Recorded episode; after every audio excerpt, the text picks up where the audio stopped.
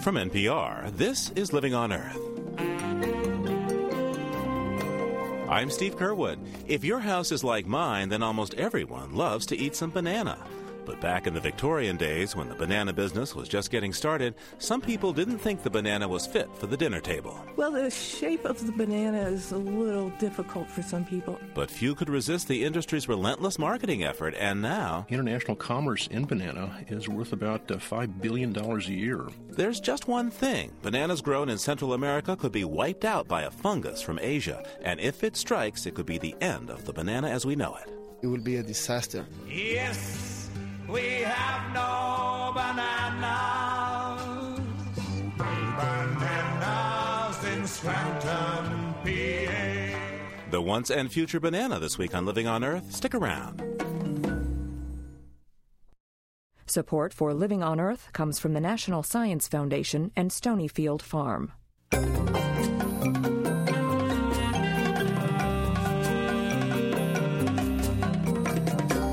From the Jennifer and Ted Stanley studios in Somerville, Massachusetts, this is Living on Earth. I'm Steve Curwood. We begin this week's show with a quote. The environment is probably the single issue on which Republicans in general and President Bush in particular are most vulnerable. That bit of insight comes not from an environmental group or a Democratic hopeful, but from one of Washington's top Republican strategists. His comment in a leaked memo stirred debate on the politics of environmental policy. And some campaign ads already on the air show the environment will be a campaign issue. President Bush, he's raised millions from corporate polluters. Meanwhile, he's weakened clean air standards, letting the power industry pollute the air we breathe, made taxpayers pay more to clean up toxic waste. But how much do environmental concerns really translate into votes come Election Day? We'll hear some informed but very different opinions on that from our studio guests today, Carol Browner, the E P A Administrator for President Clinton, and Kellyanne Conway, a Republican strategist and pollster. And also joining the discussion is our Washington correspondent, Jeff Young. Hi, Jeff. Hi. Hi, Steve. How are you? Good. Um, Jeff, it seems from these television ads we heard that at least some groups are going after President Bush on this issue. Who's leading the attack here? Well, most of the major environmental groups in Washington, it seems, have cranked up some rhetoric about the Bush record, especially those whose uh, tax status allows them to do electoral politics, groups like the Sierra Club and League of Conservation Voters. But uh, the most interesting, I think, is a new group created specifically to target the environment in order to advance the Democratic candidate in the fall, and that's a group called Environment two thousand four. Now, I remember hearing about the formation of this group. Uh, who's involved? Who are these? Well, it's some familiar names, some former Clinton administration officials who are upset with the direction that environmental policy has taken since Clinton left office. Their headquarters is just about a two-block walk from the White House. And that's where I caught up with the group's director, Amy Christensen. A few weeks ago, she was still unpacking office supplies and computers. This is our main workspace. Um, we'll be undoing the boxes. We're getting toolboxes in to put our pictures up on the wall, and so we can really have a real office that's functional, ready to go. Christensen is setting up shop amid dingy carpet and peeling paint in a less than fashionable Washington office building. The setting might be humble, but the group's goal is lofty. They want to change the resident at sixteen hundred Pennsylvania Avenue by targeting voters with an environmental message. And this can be the issue that tips it over the edge for them if they really understand how radical this administration has been. And there is this vast difference between the Republican leadership in this administration and the Democratic leadership, and that that could be the argument that makes a difference for them in the election. Environment two thousand four's leadership reads like a roll call from the Clinton cabinet. Group chair Frank Loy was Clinton's Undersecretary of State for Global Affairs. Board member Bruce Babbitt was Secretary of the Interior. And the group's leading speaker so far is Carol Browner, who led the Environmental Protection Agency through both Clinton terms. We had eight years to really think about how best to go about securing clean air, clean water, toxic waste cleanup, uh, how to do this job of public health and environmental protection. Uh, we are very concerned, alarmed, if you will, uh, that the kind of progress we were able to secure is being uh, undone. The environment seldom ranks high as a concern among voters when compared with defense, the economy, healthcare, or education. But Democratic pollster Celinda Lake says the environment is an area where the electorate is already uneasy about Bush. And people think that um, Bush is too tied to big business. When you're looking for ways to illustrate that, that he's really not on your side, that he's too tied to big business and the wealthy, the environment ends up being one of the more powerful areas where you can illustrate that. But will that argument reach the small number of swing voters up for grabs? Jerry Taylor of the Libertarian Cato Institute says no. It's very hard for me to imagine the voter who might otherwise be inclined to vote for George Bush, but who won't do it simply because of a reform of the New Source Review standards of the Clean Air Act. Uh, I think what's going on here is that there are people who have money, who want to defeat Bush, and they're looking for avenues of attack, and the environmental front is a good avenue of attack for them, or at least that's how they see it. Taylor says that's really no different from what politically active environmental groups do every four years. But League of Conservation Voters President Deb Callahan says two thousand four will be different because Bush is different. The League gave Bush an F on its annual scorecard, a first, and Callahan says the sense of unity and anger among conservation groups is unprecedented. Environmentalists are absolutely apoplectic about what the Bush administration is is doing to our body of environmental laws and regulations. And I think it's going to be a sea change for the environmental movement this election. And I frankly think that the White House has wakened the sleeping giant, and it isn't very jolly. The anti-Bush groups are betting a close election could come down to a few key voters in contested states. States where folks care about the outdoors, where scenic beauty and outdoor recreation support the economy, a state like Florida. Environment two thousand four's first campaign focuses on Florida. They've detailed Bush policy impacts on the Everglades and coastlines for the Florida press, and had a strategy meeting with Florida's senior senator, Democrat Bob Graham. And they're counting on Carol Browner's appeal in her native state. Many Floridians uh, care deeply about the quality of life, the quality of their environment. That's in part why they choose to live in Florida. Um, I think it's important to remember, though, that no election is about every voter. What Environment two thousand four will be focusing on are those voters who haven't made up their mind and are inclined to think that the environment is an issue they should consider in making up their minds. Four years ago, ninety-seven thousand environmentally minded Floridians did not vote Democratic. They voted for the Green Party's Ralph Nader, something Browner's group would like to avoid this year. So Environment two thousand four has a lot to do. Energize the party's core supporters, fend off attacks from the Green left, capture swing voters in battleground states. Oh, and one more thing, collect and spend money that the Democratic Party can't. Hey, thanks for that report, Jeff. And uh, on your last point there, how much will the recent changes to campaign finance laws affect efforts like this, do you think? Well, the McCain-Feingold law, of course, changed the, the whole landscape of political fundraising, uh, specifically, or most importantly, rather, with the limits on the soft money contributions that parties can accept. Now, groups like Environment two thousand four are in a position where they can take advantage of that, at least theoretically. They fall under a section of tax code that allows them to accept those soft money donations, and then they can also use what you might call the hard money, the direct donations, to air ads right up through the last days of the campaign. Well, Jeff, stay with us as we discuss this a bit further with our guest today. We have with us now Carol Browner, the former E P A administrator for President Clinton, and also Kellyanne Conway, who's a Republican pollster and strategist. Uh, both of you, welcome to the program. Thank you very much. Thank you. So, Miz Conway, what do you think? How much are Republicans vulnerable on environmental issues?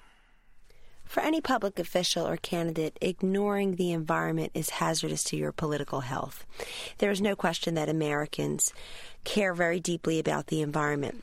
That's a fundamentally different issue than whether the environment has the type of political currency to make a difference in any one race, particularly a national election that seems so charged, if not polarized, by issues other than the environment.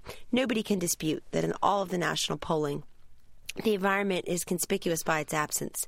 It is traditionally at one percent, two percent. Sometimes it breaks two point five percent in terms of the responses achieved through the open-ended question, what is the most important issue facing the country today? Or, more to this point, what is the issue that's going to be most important to you when deciding for whom to vote for president in two thousand four? The environment conventionally ranks less than the margin of error of the entire poll. This should not be confused with the matter that people don't care about the environment, but frankly, polling questions that ask people if they, quote, care about the state of drinking water or if they want clean air are not biased questions. They're worse than biased questions. They're useless questions, because who can disagree with such notions as clean, fresh drinking water, clean air, pollution prevention? What voters really who are environmentally minded are going to focus their attention on, in my view, is specifics and solutions. And the environment is one of those areas over the last twenty-five to thirty years where most Americans do believe progress has been made. They do believe their drinking water is fresher. They do believe their air is cleaner. They do believe emission standards at the state and local levels have produced uh, much better quality of life and quality of air and water. Uh, but at the same time, they are not so susceptible to these shock the conscience arguments. In my view, the environmental groups are missing a tremendous opportunity to warm the heart rather than shock the conscience with some of the environmental gains that have been made over the last several years. And by giving the current president an F on the environment uh, really shows their hand in terms of trying to grapple with the new campaign finance reform measures and uh, unseat him as president of the United States. Now, let's look at uh, the two sets of voters that uh, I think that certainly the Environment two thousand group is, is, is aiming at. On the one hand, you have swing voters, people who are going to make a decision uh, maybe at the last minute and are tipping, you know, don't know what they want to do, and anything could tip them over. The other hand, you have a core constituency that may not have the environment number one, but it's certainly uh, very important, uh, and these folks tend to be more civically uh, involved. Where do you think the, vol- the Republicans are more vulnerable here? With that swing voter, with that core group? Likely the vulnerability lies for any Republican candidate with the so-called swing voter, because if you have already made up your mind in terms of the emotional extremes on the environment, chances are that you're not going to support George W. Bush or most candidates who have an R after your name to begin with. Most of politics is played in the middle, and we are certainly a forty-nine percent nation, as has been observed by others in the political class, meaning we are very divided as a country. It's not meant to be polarized or partisan necessarily, but we do have differing viewpoints. But where the environment has made a difference in elections most recently is at the state and local levels, not at the federal and national level, because the environment for many people is a closer to home issue. They believe that the closer you get to their backyards, literally, if not figuratively, the more of a role that the closer levels of government have. So you will see people talking about the environment in terms of traffic, congestion, perhaps gas prices, once in a while emission standards. But that's why Republicans at the executive level, say running for governor, are very sure to have a very clear and defined plan. And those who do not do that risk that at their own peril. And there's another reason for that.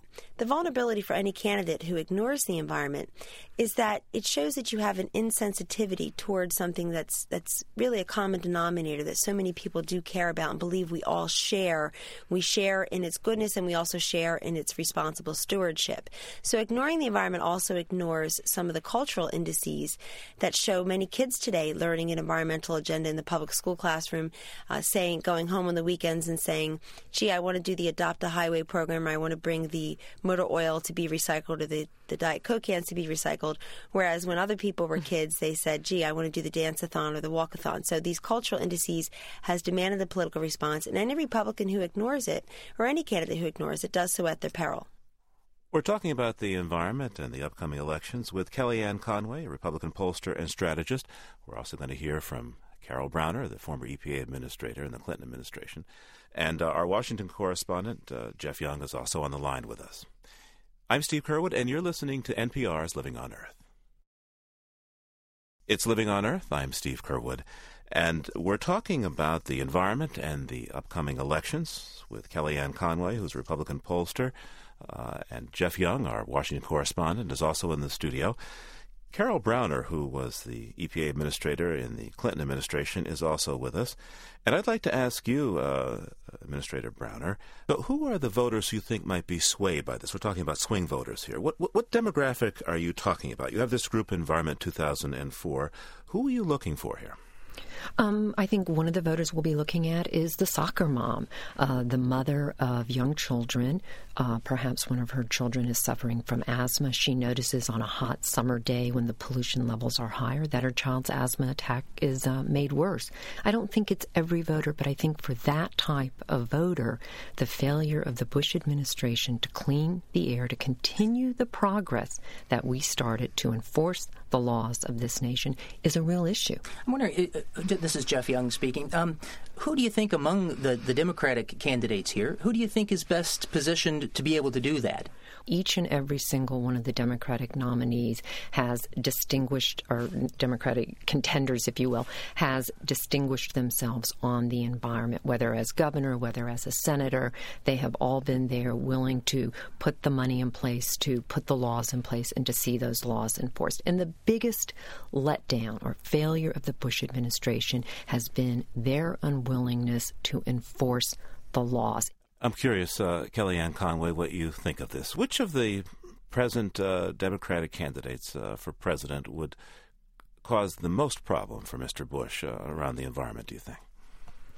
It's a difficult question to answer for a very simple reason. Unlike when Al Gore was running for president against George W. Bush, none of these candidates has staked one of their chief issues on the environment. I would suggest that if you queried hardcore Democratic caucus goers or Democratic primary voters in Iowa and New Hampshire, respectively, and just ask them a factual question, you know, please complete the following sentence. Howard Dean's chief environmental concern is blank, or John Kerry's stance on the environment is blank blank. You would get a lot of shrugged shoulders and blank stares, I believe. If anything, they have all tried to show the shades of differences they may have with the president on the war or on the economy or once in a while with Medicare. And this seems, in my view, to be the chief challenge that anybody who wants to defeat this president on the environment will have, is that you can attack him all you want. You can keep on, as Administrator Browner's done three times just in this interview, said the failure of the Bush administration, you can award him some F and some silly grading scale. But until you have someone who's a fresh alternative who has said, here's specifically how I would solve these problems in a more meaningful way, it's going to be very difficult to pick up on any perceived vulnerabilities the president may have. And I don't believe anybody with a straight face says that Al Sharpton has a plan on the environment that is better or more preferred for this country. It's going to make us healthier and safer than what the Bush administration has done on the environment.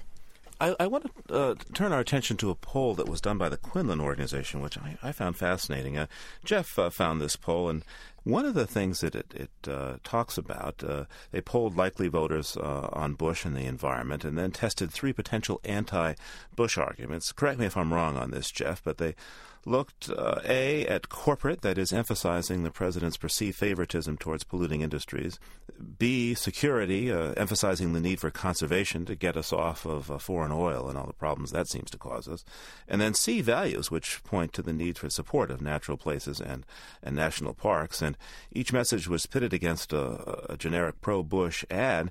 At the end of the day, it turned out that when the president was attacked on his values, that voters actually preferred the president. Indeed, the only place that, that uh, this approach gained any ground was going after the president on the question of, of corporate uh, bias. That is, uh, yeah, that's that's where they found uh, some swing in, in, in their favor that they were in. And it, it seems to me that the lesson there is you, you need to attack, and, you, and maybe that contributes to a negative uh, atmosphere. Does uh, attacking the president on his corporate ties in order to, to make a point about environmental policy lend to a negative atmosphere that could turn off voters? What do you think, Miz Browner? Well, first of all, I think there are the facts, and Environment two thousand four is very interested in making sure voters have the facts, that they understand uh, what has happened to enforcement of the nation's environmental laws, what is happening to our public lands, uh, the kind of arrangements that are being made for special interests. These are facts. This is not spin. Uh, these are all things that can be demonstrated in the policies and the day-to-day activities of the current administration, of the Bush administration. And I think when voters get that kind of information, and when they get it over a period of time, and they get it in a format that they are comfortable with, it can, in fact, change their impression about what is happening. Miz Conway, um, this poll seems to suggest that President Bush is vulnerable uh, if he's attacked on the environmental grounds that uh, corporate favoritism has resulted in more pollution. Now, that's not a local issue. I know you said that earlier on that uh, most environmental issues are local, uh, but this is clearly a national issue. What do you think of this poll, this analysis, and how vulnerable do you feel the president might be on this question of, of corporate pollution and the environment? The entire matter of big business in the last couple of years obviously has incurred the distaste, if not the wrath, of many voting Americans, and with good reason. But much of what has occurred in corporate America and with big business, if you ask the American people what bothers them most about it, they basically talk about the accounting frauds, the scandals, the individual actors. If one is to make a nexus between what they perceive to be Uh, the president's uh, colleagues or friends in corporate America and his policies, then they're going to have to make that nexus much more specifically than merely saying the failures of the Bush administration or the man is vulnerable or any Democrat is better, because what voters are looking for on the environment is specifics and solutions. And I'm yet to hear them today, and we're often yet to hear them in many of the different uh, type of very biased rhetoric that comes out of certain groups. Again, I believe some of the environmental groups have missed a tremendous opportunity in trying to either attack the administration or work with them on matters that people like Soccer Mom do associate with the environment, namely Homeland Security.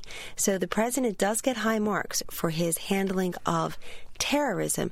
Terrorism now necessarily includes, to Soccer Security Mom, keeping our water and our air supplies free from anthrax or free from some type of nuclear attack. The president gets high marks on that.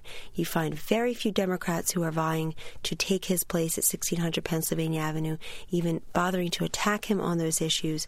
And if you are trying to reach that kind of swing voter, you can do it by shocking her conscience, but you also necessarily, in my view, must warm her heart with very specific examples of what you will do or have done in your past life as governor or senator or congressman or activist to actually measurably and specifically solve an environmental problem or make a difference in such a way that people believe you are a better alternative. Okay, there's the challenge, Carol Browner. What do you say? Well, I think the record, the failure to do right by the American people of the Bush administration will carry the day with an important group of voters, the swing voters. Um, I think, again, when they get the information about the failures of this administration to enforce the law, to clean up the toxic waste, to protect our air and water, to protect those things which make us a great country, there is a group of voters who will be persuaded and who will vote with the Democratic nominee. I want to thank you all for taking this time with me today. Uh, Carol Browner, former administrator for the E P A for President Clinton, thank you. Thank you, Steve. Kellyanne Conway, Republican pollster and strategist, thank you also. Thank you. And our own Jeff Young, who's at our Washington Bureau. Thanks, Jeff. Thank you, Steve. And I'm Steve Kerwood. You're listening to N P R's Living on Earth.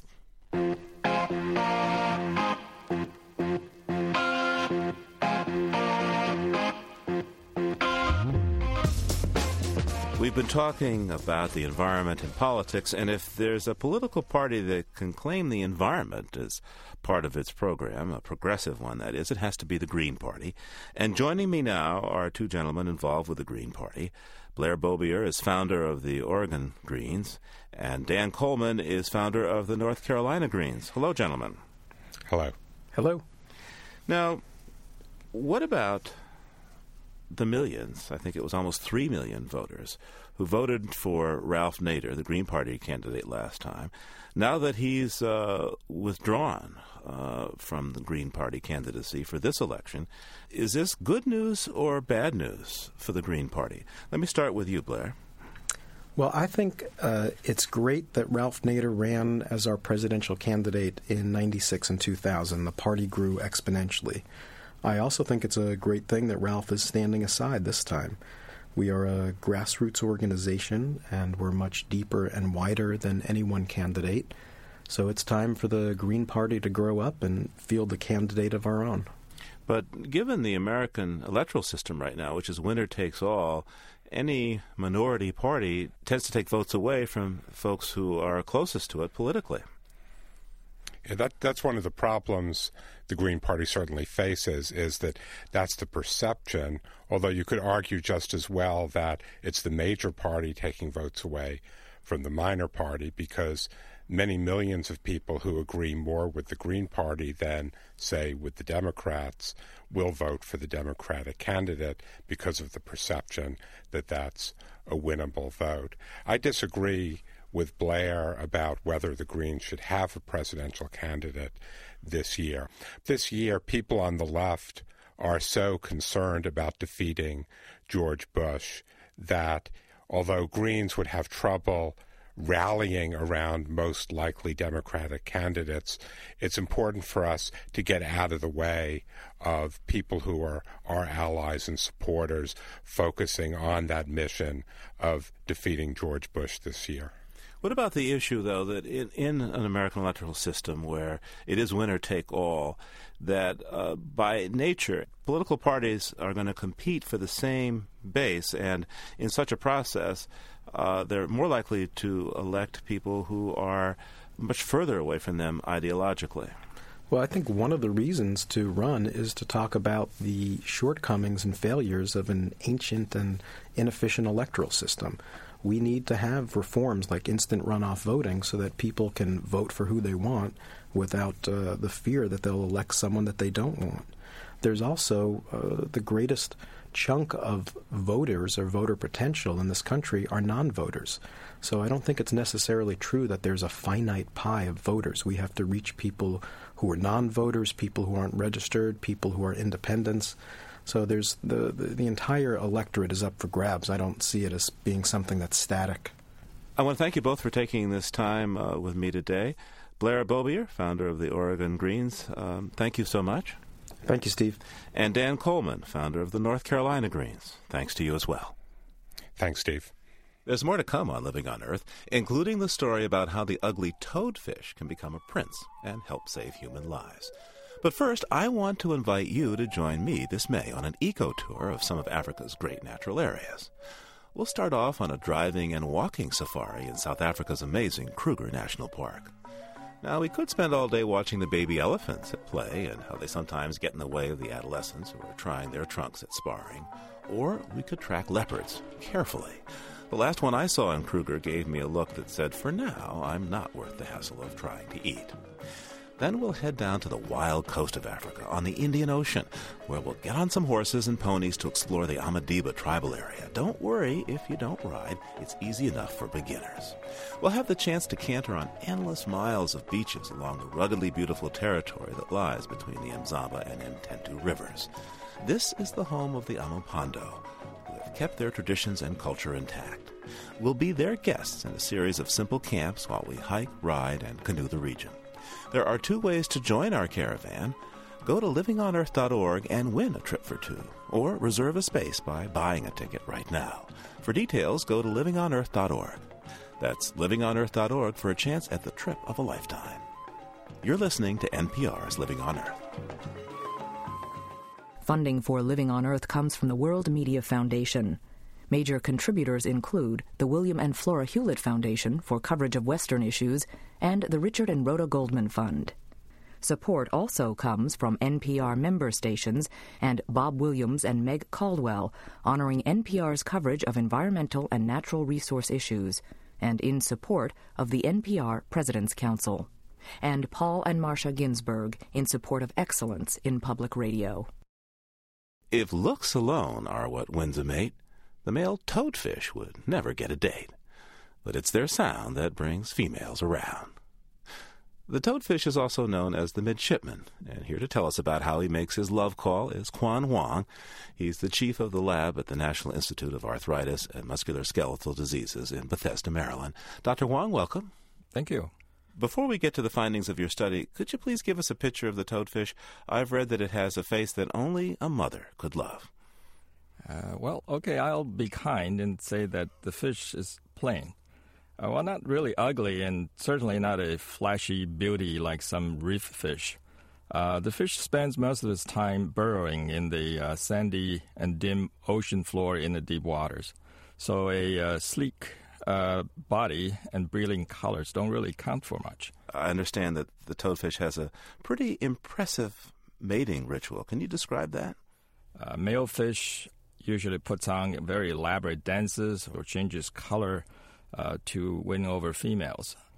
Now, the midshipman male cannot dance and have no scales to change color. So it prefers not to be judged by its looks. It actually resor- resorts to singing to lure females. Well, let's take a listen to that sound right now.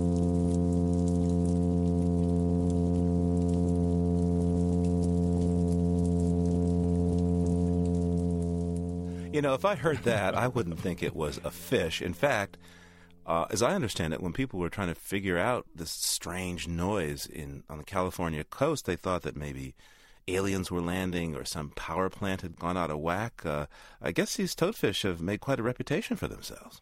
Yeah, they because the sound, they, they, the humming sounds, sounds so much like man-made machine noise. Uh, many residents suspected secret underwater military operations. So uh, I think in nineteen seventy-seven, uh, some through some very ingenious detective work by acoustic engineer and his friends, uh, the secret agent man turned out to be this uh, lonely toadfish uh, in heat. uh, but now, so now the community actually welcomes its summer residents by uh, sponsoring annual humming toadfish festivals. Now, what about the mechanism? What have you discovered about the mechanism of making this sound by the fish? Uh, it turns out the uh, that male has a air bladder, which looked like an elastic balloon, but with two pieces of muscle attached to the surface. Now, these muscles are called drumming muscle because the vibration of these muscle changes the volume of the air bladder and therefore creates the sound wave. And it vibrates about six thousand times a minute. And this is easily rivaling the speed of, say, hummingbird wingbeat frequencies or the the speed the uh, rattlesnake uh, actually rattles its tail. The, the most amazing part of this is that the male actually can sing for a very long time. It can sing up to an hour or more without stopping. Wow. That's the amazing part.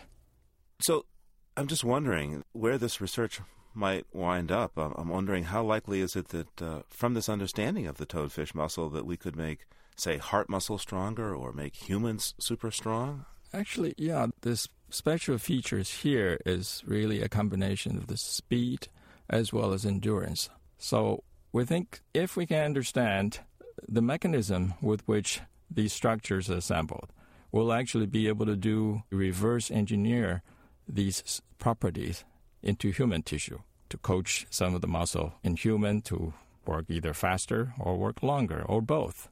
Huan Huang is chief of the Laboratory of Muscle Biology at the National Institute of Arthritis and Musculoskeletal and Skin Diseases. Doctor Huang, thanks for taking this time with me today. You're very welcome. Thank you. Coming up, yes, we have no bananas, but we do have a story about the history of the fruit, how it became the world's most successful commercial crop, and efforts underway to keep it from going extinct. Stay tuned to Living on Earth. It's Living on Earth. I'm Steve Curwood. The banana is the world's most commercially successful fruit. In just over a century, this native of the tropics has become a huge agricultural, transportation, and marketing miracle. But the banana, as North Americans know it, is in trouble. Some are even whispering the E word, extinction, and fear that the bananas we eat could disappear in five to ten years' time. How could it have come to this? We asked producer Bob Carty to pull back the peel of the banana's story, past and present, to help us understand the magnitude of the threat and the search for solutions. Here's his story.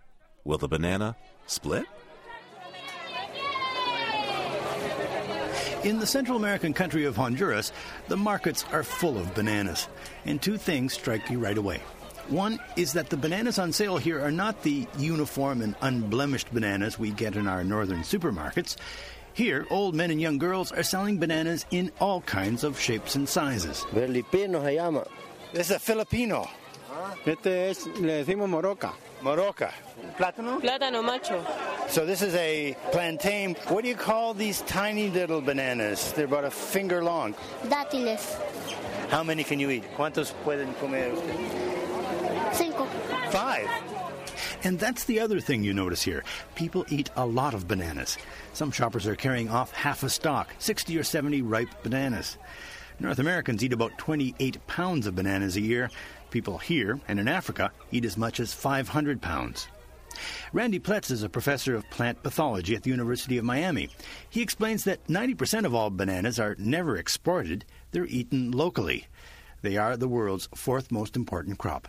Three to four hundred million people in the world depend upon it as their primary source of carbohydrates. And uh, international commerce in banana is worth about uh, five billion dollars a year.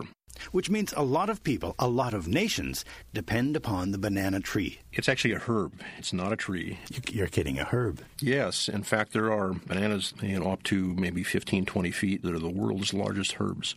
It's really an ancient crop, eight thousand, nine thousand years old. Now, what's also interesting is that the banana, which we usually associate with South America, is actually Asian. Muslim traders brought the banana from Asia to Africa, and then slave traders brought them to the Caribbean and Central America to feed their slaves. But according to Virginia Scott Jenkins, the author of Bananas, An American History, the fruit only became big business in the eighteen eighties with the development of refrigerated steamships. Then it was possible to transport bananas from the Caribbean to North American ports. So U S fruit companies went into Central America. They purchased millions of acres of land and cut down the rainforest and planted thousands of acres of bananas. And so the sounds of the rainforest were replaced by the sound of banana stems being trundled from field to packing plant on overhead networks of cables. That's how some of the most diverse ecologies on Earth disappeared. Growing bananas on an industrial scale was one thing. Next, firms like the United Fruit Company had to get northern consumers to buy them. Remember that in the eighteen eighties, most people didn't even know what a banana looked like. And then there was that uh, little cultural problem, the suggestive shape of the banana. Well, the shape of the banana is a little difficult for some people, um, in, particularly in the Victorian era. Bananas were not considered very genteel. Uh, one of the interesting things I found was the early instructions for how to eat a banana. Um, etiquette books, you know, what to do when you find a banana in front of you at a formal dinner party. Indeed. What to do. Well, readers of the eighteen eighty-eight edition of The Correct Thing in Good Society learned that the last thing you did was pick up a banana, pull back the skin, and bite off a piece, especially if you were a woman. No, the proper way to face the fruit, if you had to at all, was with a silver fruit knife and fork. The banana companies were able to overcome these cultural impediments, and they did it with aggressive marketing, extolling the virtues of the fruit and pricing it right. They sold them as the cheapest fruit in the market, and that was a deliberate decision by the fruit companies to undersell local fruit. And the marketing bananas is absolutely amazing. The United Fruit Company marketed bananas with many health claims for people who were trying to gain weight, people trying to lose weight, people who had tuberculosis, female complaints, asthma, all kinds, all kinds of things. Bunches of bananas, they are turning yellow in the sun. The marketing campaigns worked. By the early nineteen hundreds, bananas were everywhere, even showing up in popular culture, especially in songs. Uh, some of them rather sexual. Let me put my banana in your fruit basket, and I'll be satisfied. And some of them just kind of silly. My wife left town with a banana. My baby's slipping away. Back in Central America, the banana business brought jobs and economic growth, but also a number of political problems. There was the predictable corruption that takes root when a foreign company buys up a big chunk of your nation. Then there were the company towns, the union busting, the refusal by banana companies to pay taxes, all of which aroused a certain amount of local anger and protest, which in turn was met with American gunboat diplomacy.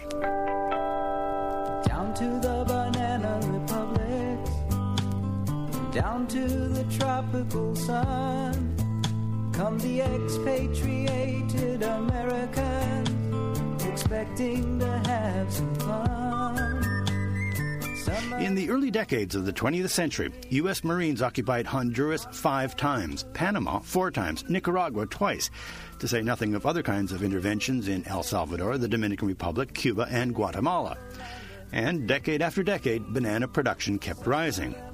But another problem was developing. Diseases kept killing banana plants. Randy Pletz says the problem was the kind of banana they were growing. Big Mike, uh, Gros Michel, a really excellent banana, produced very large bunches and very large fingers. Um, it could chop the entire bunch down and throw it in the back of a railroad car and take it off to a ship, so it didn't require any special handling. It's a really good banana. Six foot, seven foot, eight foot bunch!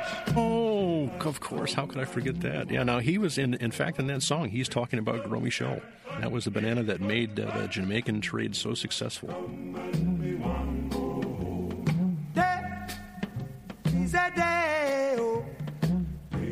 Big Mike has all these really great attributes that I mentioned earlier, but its Achilles heel is that it's very susceptible to um, uh, race one of Panama disease.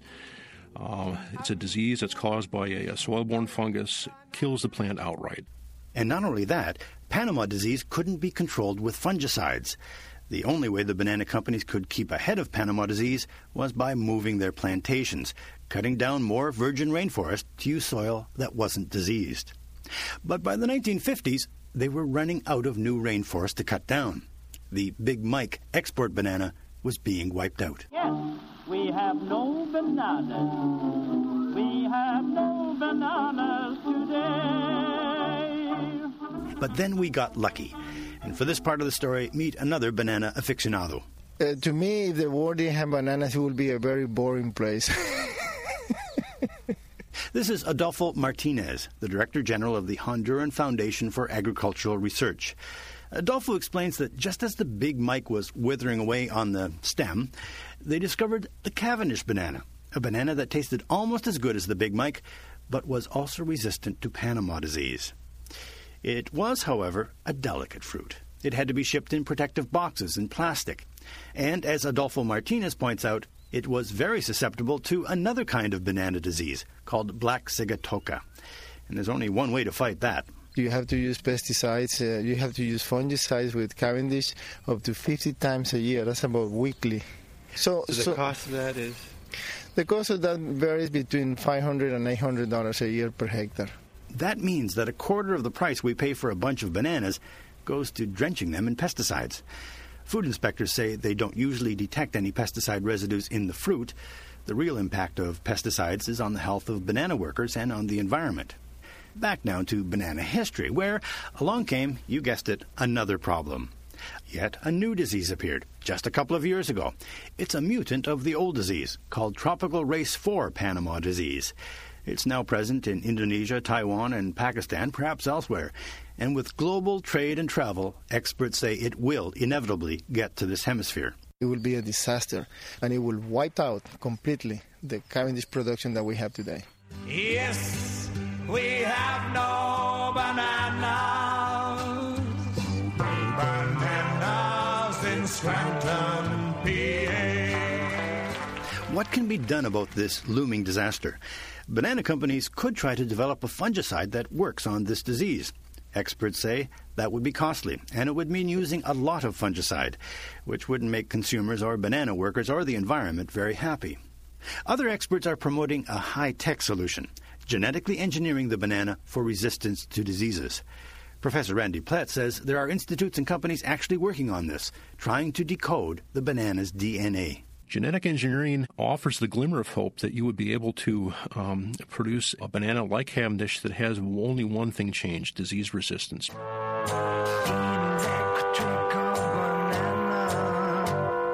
bound to be the very next phase. They call it mellow yellow. But then what happens once you get that banana? I know people in uh, uh, Europe really uh, are strongly opposed to that type of product. So you'd lose a, a major market uh, if you had that type of banana. Then there's the possibility of creating a new banana by traditional breeding methods, mating one kind of banana with another kind to get disease resistance plus good taste. The problem here has to do with sex, or more precisely, the lack of it. Bananas can produce fruit without pollination.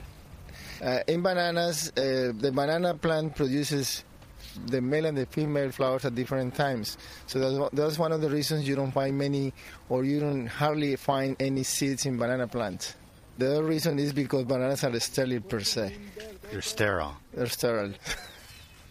They got it all mixed up. Yes, they do. Bananas don't, don't have a lot of sex. Yes, for all its phallic appearance, the commercial banana is sexually decrepit. They've been selected over thousands of years precisely because they don't have seeds. Commercial bananas are propagated by taking shoots from the mother plant. And that lack of sex means that plantation bananas are genetically identical and uniformly susceptible to disease. So, how do you get some genetic diversity into commercial bananas? At the Honduran Agricultural Research Institute, Adolfo Martinez likes to show off rows and rows of banana plants that are all different. This is our uh, future, we think. Some are big, some are tall. They all have different properties. They have resistance to disease, uh, different flavors. Adolfo has three hundred sixty-eight varieties of bananas here, out of about one thousand species that are known around the world. For four decades, Adolfo's institute has been trying to get different varieties to mate with each other, and Adolfo gives them a helping hand, literally. His workers put ladders up into the banana plants and scrape the pollen off the male flowers of some varieties, then walk over to a field with a different variety of banana and by hand pollinate the female flowers. A few months later, they harvest the fruit. They peel and squish the bananas and then go through that mush to look for seeds. And they find a few, not many, maybe just three seeds in a hundred bananas. But those are the seeds of brand new banana varieties, like the one Adolfo shows off with the pride of a new daddy. This is the best. It has a huge bunch. It's a plant that is practically immune to sigatoka, immune to disease, very resistant. They have slightly different flavor from the Cavendish, and that's the reason the company has not accepted it yet. But even if, if Panama disease uh, comes here, we have some alternatives right now. Adolfo Martinez believes his breeding program will save the banana, and also help the small farmers of the world who would never be able to afford a patented genetically modified banana anyway. Adolfo's new breed is already being used in more than fifty countries. Cuba is growing them because they don't need pesticides. But are North American consumers ready for a new banana? The banana companies have spent so much money promoting just one kind of banana that they're loath to tackle the huge job of changing public attitudes about what a banana looks and tastes like. So instead of six kinds of apples, five kinds of pears, we're offered usually just one kind of banana. Would shoppers eat a banana that might look a little different, taste a little different, maybe even taste a little better? Oh, by all means. I think I would try a great variety of bananas. Uh, I would. Uh, I've seen other different kinds. Sure. If it was sweet, and I can use it for the same reasons. Smoothies.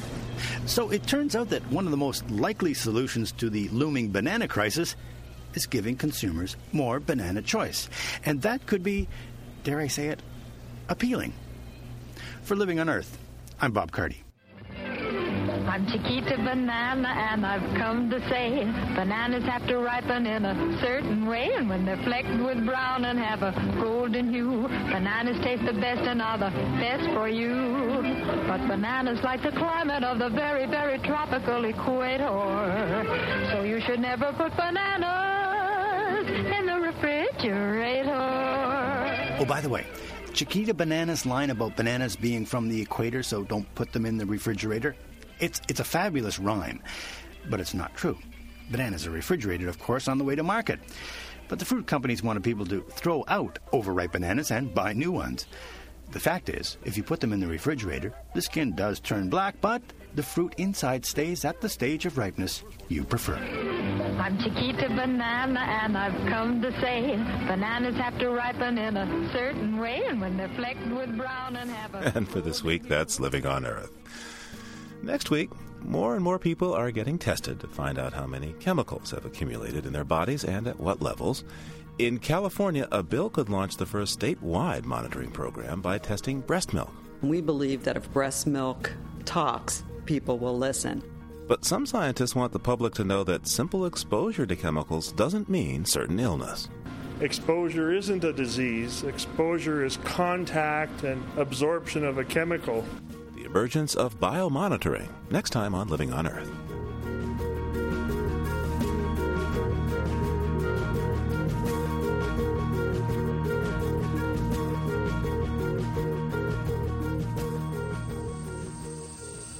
Before we go, one more stop in the land where the banana grows. Andrew Roth recorded this rainforest symphony along the canals of the Tortuguero in Costa Rica.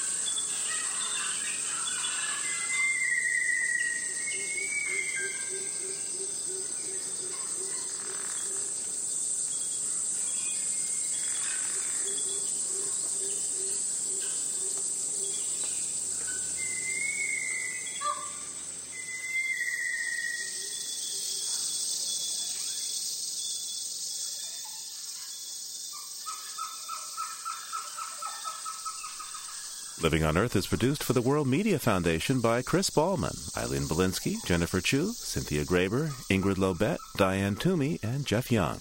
You can find us at living on earth dot org. Aaron Bishop mixes the program. Allison Dean composed our themes. Environmental sound art, courtesy of Earth Ear. I'm Steve Kerwood. Thanks for listening. Funding for Living on Earth comes from the National Science Foundation, supporting coverage of emerging science, and Stonyfield Farm. Organic yogurt, cultured soy, and smoothies. ten percent of their profits are donated to support environmental causes and family farms. Learn more at stonyfield dot com. Support also comes from N P R member stations and the Annenberg Foundation. This is N P R, National Public Radio.